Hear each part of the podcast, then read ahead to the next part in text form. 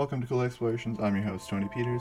Today we're going to be talking to war veteran Joseph M. Lenard, author of Terror Strikes. He's going to talk about his time in the in the army, uh, his tours of duty, uh, and what it did to him uh, mentally uh, and emotionally, and how God really brought healing into his life, and uh, was able to really bring that that support throughout his entire journey. Welcome to Cool Explorations. Today we have Joseph M. Lenard, author of Terror Strikes, and uh, he's going to talk to us a little bit about his book. Uh, and uh, why don't you start off by telling us about who you are and what you currently do?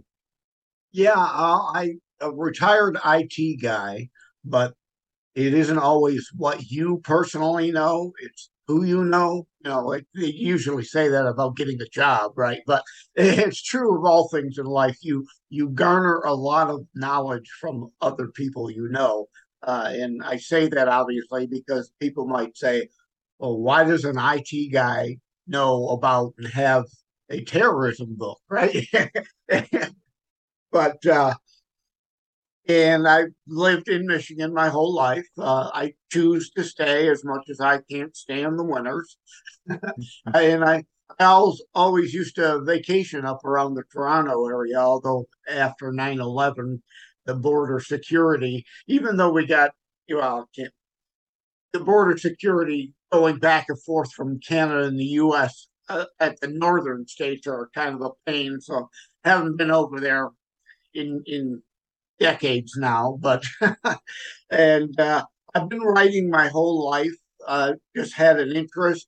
I get the creative gene from my father's side of the family. My dad had a polka band called the Polka Kings, and they recorded three albums in the 70s and 80s. I dabbled in music, but it's you know you had to get a record deal to get anywhere then. It's not like mm. today where you could just record and upload and sell direct. so uh, I stuck with the the written uh, book form type thing, but Terror Strikes coming soon to a city near you and it's important to denote the subtitle because there are a lot of books that start off terror strikes. So, Terror Strikes Coming Soon to a City Near You is my first internationally published book. And uh, it's important to note, like we were joking prior to the show, Joseph M. Lenard, I'm from Detroit, Michigan area.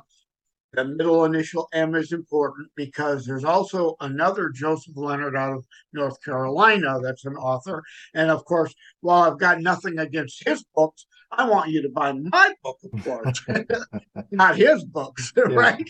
and, and, Lenard has no O. That that's thank that's, you. That, that was going to be the next thing out of yeah. my mouth. Yeah, L E N A R D. It looks like Leonard, but it's actually Polish in some way, shape, or form. It was probably Leonard Alowinski or whatever at one point and got chopped up. so, so for you, what was what's your your coming to, to faith moment look like? Like, what was your life before you came to Christ, and what was your life after um, God came into your life? Well, I was born and raised Catholic, uh, so I've you know never left the church. I've never left the faith. I've always been in the faith, and uh, so that's kind of a, an odd question to be able to answer other than the way I did. But, uh, you know, it just, yeah, I can see a lot of ways that my life is shaped. And this book is part of it. It, it is not just a fun thing to do for me. I consider this book an important calling. And while its uh, main theme is terrorism, that's not what it's all about. You know, family values, love over hate. This is an anti hate book. So there's very important Christian values and themes in this book. So I like to say it's it's a Christian book per se, is and isn't in some respects. You know, it's not your normal fluffy Christian kind of book but those values are there. You know what I mean? And uh, two, most of my writings come to me in a dream. So in a way, I, I feel like those are gifts. Uh, also, the opening of this book came to me in a dream in 2006, and I spent seven months writing it in 2006. I had a beginning, I had a good middle, I had a firm ending already. You know, normally most people have problems developing their ending, not me. I had mine right from the get go. it was filling in the beginning to the end, that there were holes. So I set it off to the side, you know, for new inspiration to come. I didn't suspect that it would take 15 years, however. but in 2021, the dream came back. So I thought, okay, I get it. Now is the time for this book. Then wasn't right. Now is the time. And it really is because with the Wuhan virus hysteria, people, uh, some people seem to have this weird notion that terrorism went away just because the news is full of Wuhan hysteria yeah. and the terrorism is on, you know, page 20 of your paper uh, rather than on the front page like it used to be. It didn't go away. It's still here. And in fact, it's coming back more with a vengeance, which is why coming soon to a city near you is the subtitle. Yeah. That it can happen any minute at any place. It's not just a big city issue. Like, and it's an international book. There's a chapter on Toronto, Ontario, Canada, London, England, Madrid, Spain, and Tokyo, Japan. But again, it's not just a big city thing. And you can grasp that when you read my Tulsa, Oklahoma chapter. And there have been more than 250 mass shootings in the United States this year alone. I mean, have you heard yeah. that? Yeah. right? It's been it's been crazy to see actually the amount um because I don't remember like that many in a year ever like it's it's really and it's a different type of terror uh people think of terror as being like um muslim related uh, or religious related and uh, it is a different type of terror that we're seeing now. Uh, a lot of it is cyber terror uh that we see now as well as uh just hatred that is that is going out and people stirring up that hatred and using that hatred as a weapon weaponizing it. So love as you say is an important message to get across because that really goes counter society right now uh, because it is hate filled yeah and i i don't have specific chapter related to either mass shootings or cyber terrorism and being a former it guy you'd think how could I leave that out, right?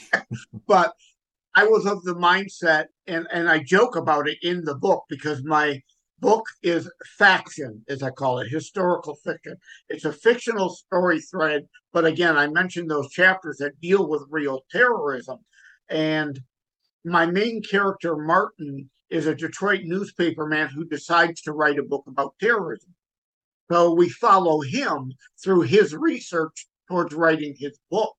So I, I forget where I was going with that exact point, but uh, I, I wanted to make the further point about the mass shootings and terrorism in general can happen anywhere. Oh, uh, for those of you on video, you can see I'm holding up a piece of paper. Just a few of the mass shootings. Iowa nightclub, April 10th. Uh, Arkansas car show, March 19th. Vegas Hookah Bar, February 26th. Virginia Hookah Bar, February 4th. Why do I mention those? Because what do they all not have in common? They're not in the big cities. Yeah, I was going to say they're all small cities. They can happen yeah. anywhere. And in fact, more rural areas are obviously less mass casualty impact, but they are softer targets. They are yeah. easier to hit. So they will be shifting, in my opinion. If they could do another 9 11, obviously they'd like to, and they will if they think they can. But majority of the terrorism will be shifting to more rural areas uh, because, again, softer targets, easier to hit. Uh, yeah. They still get the flash impact, though the death count may be smaller but you know, one death is one too many. Yeah. Well, and we recently saw it here in Saskatchewan, which is also small town Saskatchewan. Uh, we saw a, a, killer. It was on the American news actually as well. My cousin in uh, Texas uh, had had mentioned she'd seen it on the news there. Uh, we had a killing spree that they they killed a number of people, like over 10 people, and they injured over 18 people just stabbing, going around stabbing random people and shootouts with the police uh, and uh, all kinds of things. It was it was crazy for us in Saskatchewan. We're just like, this is Saskatchewan. Like we don't see this kind of stuff. We don't make national news for that kind of stuff. But uh, yeah, like and that just drives home the point. It can happen anywhere near you because yeah, like like I said, that's Saskatchewan. And yeah, that was a lot of smaller communities. You help make the point. It it isn't the gun that kills, it's the person. Yeah. And if they don't have a gun, they can still kill. There are more people beaten to death in the United States by baseball bats than are stabbed and, you know, versus yeah. people who are shot. So it's the person and they can find a way to kill. Are, are we going to ban baseball bats? Yeah. Because people kill with baseball bats? And I'm glad you mentioned the stabbing I picked up my book. You probably saw me ruffling. Page 163, the London, UK chapter opens. One day men will look back and say, I gave birth to the 20th century. Who was that? Jack the Ripper. Stabbings. London is rampant. It's like they are yeah. uh, modern day Jack the Rippers over there now. yeah. Well, and yeah, if people want to kill someone, they're going to find a way. Uh, and same with if people want a gun, they're going to find a way uh, to get a gun. So taking guns out of the hands of innocent people is not necessarily the way to go after it. You have to go, like I say, after the people. It's the people committing the crimes, not the weapon and uh, whatever they can get their hands on. That's what they'll use. So it's uh, interesting that way. And uh, you, uh, as well, have had some issues with um, some mental health related stuff, and that always hits me close to home because of my own mental health issues. Um, can you explain a little bit about those and how you've coped with with those uh, mental health issues? Yeah, I, I, you know, for whatever reason, I have always had issues with anxiety and depression. And in 2004, I attempted to take my life. I, I tried to overdose on pills, uh, which ones is unimportant. And I actually still use those pills today uh, and on a, on a much lesser basis. I, I try not to, uh, you know, take them on a daily basis like I was back then because I, I think that obviously contributed. But and, and everybody's situation is different. So I like to be careful with this. And it is a major sub theme in my book, Suicide Prevention, because you have the war on terror and our soldiers fighting and dying, and those who come back uh, wounded often have PTSD and have suicidal thoughts. Yes, they do. 22 veterans a day in the United States on average commit suicide. So it's an important thing to me. But everybody's situation is, of course, different. So I'd like to be careful with that. But for me, it I, I, I like I said, I've always kind of had those issues and those thoughts and and and dealt with them. But one day in 2004, it was like somebody else took over. I was there. It was my body. I could see and hear and feel what was going on, but it was like I wasn't in control anymore. And I took my nightly dose of the pill. Then I took a couple more. Then I took a handful. Then I took the rest of the bottle. And and then you know all I remember is you know whatever time later waking up in the hospital. Uh, so I am a suicide survivor as well as a cancer survivor. I had leukemia in 2010. Whole other story. But uh, so I've been there. I've done that. I know what you're going through to some extent. Again, I, I don't wish to paint with a broad brush. Everybody's different. Everybody's situation is different. But it's important to me. It's obviously not something I prefer to talk about. It's embarrassing, frankly. It, you know, but it's part of, uh, I think, a point and purpose and part of the calling for this book uh, that I need to speak about it mm-hmm. to help others. And and if you you need to reach out to family and friends. I mean, we saw a spike in suicide during the lockdown because oh, yeah. of the isolation. Oh yeah. You know, and there's still isolated people. You need to reach out to family, friends, and like I like to say, everybody knows the movie It's a Wonderful Life with Jimmy Stewart, mm-hmm. Right? Clarence. Well, you don't have to be an angel sent from heaven to be somebody's Clarence.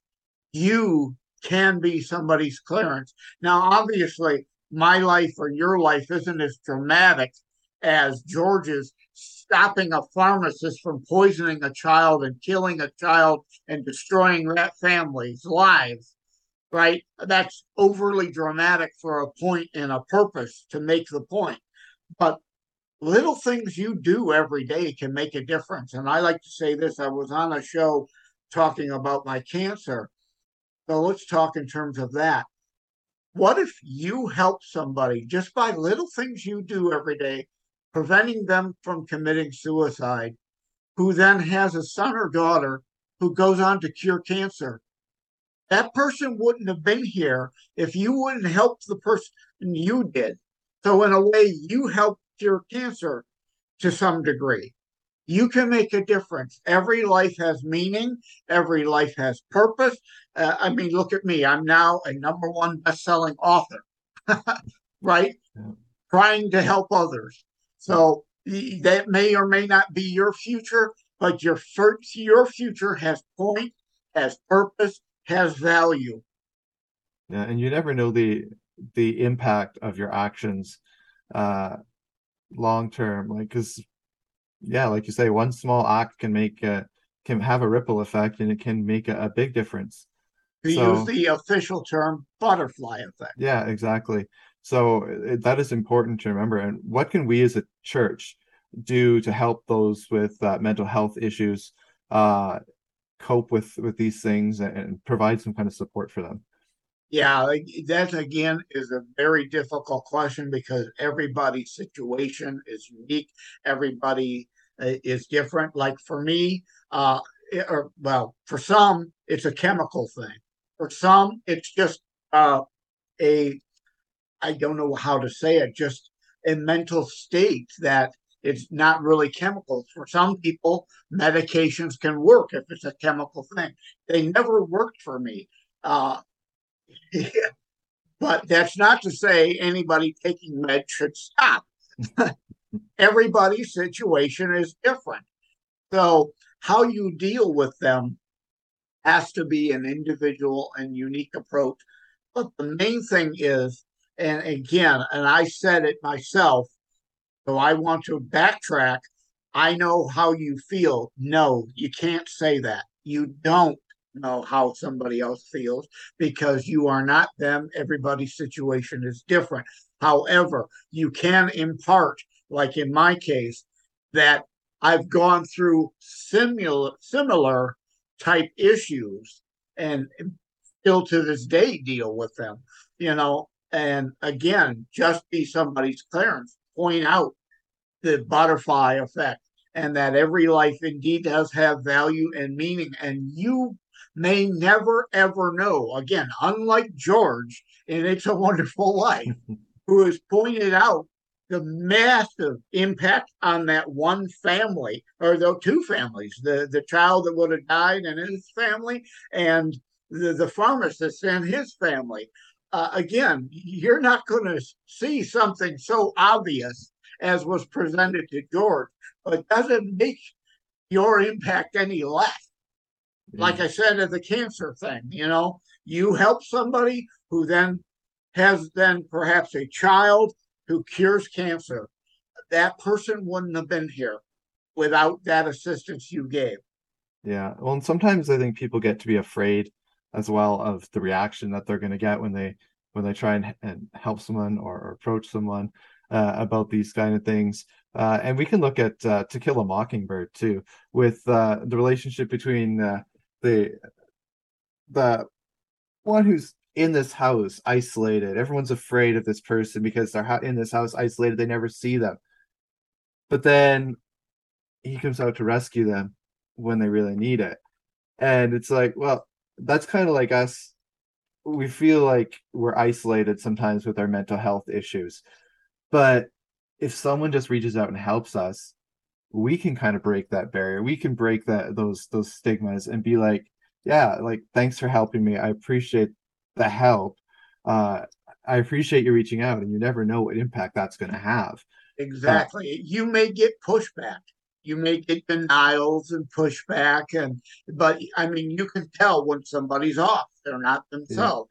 Yeah. And just showing that you care and making sure they understand that their life is important in your own life might be enough. Just show you care. Just show you love them. Just show you want them around. Yeah, exactly.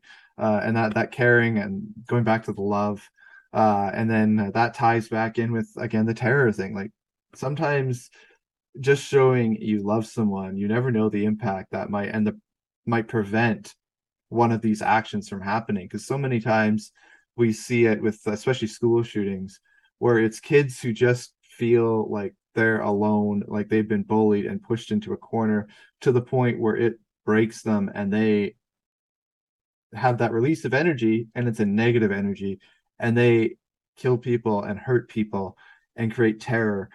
And it's like if people had just cared about them and shown that they truly cared about them, especially kids, because kids can be cruel. Uh, and so I, it is an important thing for kids to note is just show you care. Don't pick on someone because they're different. Just show you care about them. And you don't know the impact that's going to have in that person's life and other people's life. And, and again, the butterfly effect. Exactly. And a lot of these are one parent households. They don't have yeah. the intact family structure. So you can help fill some of the void uh, that that family is lacking. And uh, sports are important. There's a baseball thread in my book. So if you like baseball, I want you to read my book just for the interesting baseball thread. but uh, throw that out there for mainly the Blue Jay fans, I guess. uh, but uh, sports, as, as much as I think soccer is so darn boring, it's a structure thing, it's a team thing. Substitute team with family, right? Yeah. Well, and that's that's why we see gang prevalence like so much in gang violence uh, and again, that is a lot of single parent households. Uh, and it doesn't matter what background. I'm not saying it's it's a black background or Hispanic problem or a white problem. No, it goes across all generations. And it's a human nature problem. Yeah, yeah. And all cultures are involved in it, all generations. And we just see the gang replacing the family, but yep. it replaces it in a negative way. Yep and and so we need to be trying to help them in a positive way and fill it in a positive way and that's our job as, as christians uh, and that's our job as the church is to try and help people from a place of love and uh, in a positive way instead of all the negativity we see in society prevalent now is negativity everywhere you turn and we need to break that trend and be the love and the light for jesus christ and and the light for god in this world uh, so I think that is huge, and that can help people with mental health. It can help with terror. Uh, it just love breaks those barriers, and uh, we need to stop spewing hate and start showing love. Exactly. And that is one of the major values and principles and points of the book. It's not a shoot 'em up, blood and guts kind of a book. it's an intellectual pursuit, you know, and, and, and that indeed being the poor point. And like I say, the Christian values are there, but without trying to be preachy. As you know, some people yeah. say, I don't read Christian literature because it's too preachy, right? Well, I want to have those underlying values delivered without trying to take a Bible and beat somebody over the head with it, right? you know, the stereotype of us Christians, right? Yeah. And so you, you can't get to somebody if you don't reach them in some way first. And, and if if if your book in this case is too loud, for lack of better terminology, in that respect, they're never going to pick it up. You can't reach them. So you have to find different delivery methods, which is why my two favorite Christian movies is one is Risen, which is comes from the point of view of a Roman soldier. To me, yeah. that is a fantastic movie about the resurrection. It was uh, impactful uh, for sure. I would recommend watching. Yeah, but uh, I think really even more important than that, my favorite Christian movie of all time comes from Blumhouse. You know, Blumhouse, the Purge people, they just had that weird Fantasy Island film. Uh, they do all these really dark films. But Blumhouse teamed up with a Christian studio and made, to me, the best all time Christian film ever called The Resurrection of Gavin Stone. Now, some people hear that title and, whoa, that's blasphemous. Yeah, it's like, and the point of it is it's a comedy. We've got to have a bit of a sense of humor. And again, it's important film because it comes from or comes at delivering our message in a different way that can reach people who are not going to go to a normal Christian film. They're just not going to do it. But Trace Adkins is in this film, you know. Oh, so there's great, a lot of people singer. who will see the resurrection of Gavin Stone because it's a comedy but the message is still there. So it reaches far more people in the unique approach that it does. And that's uh, an underlying point of my book, too a different approach to reach people. Yeah.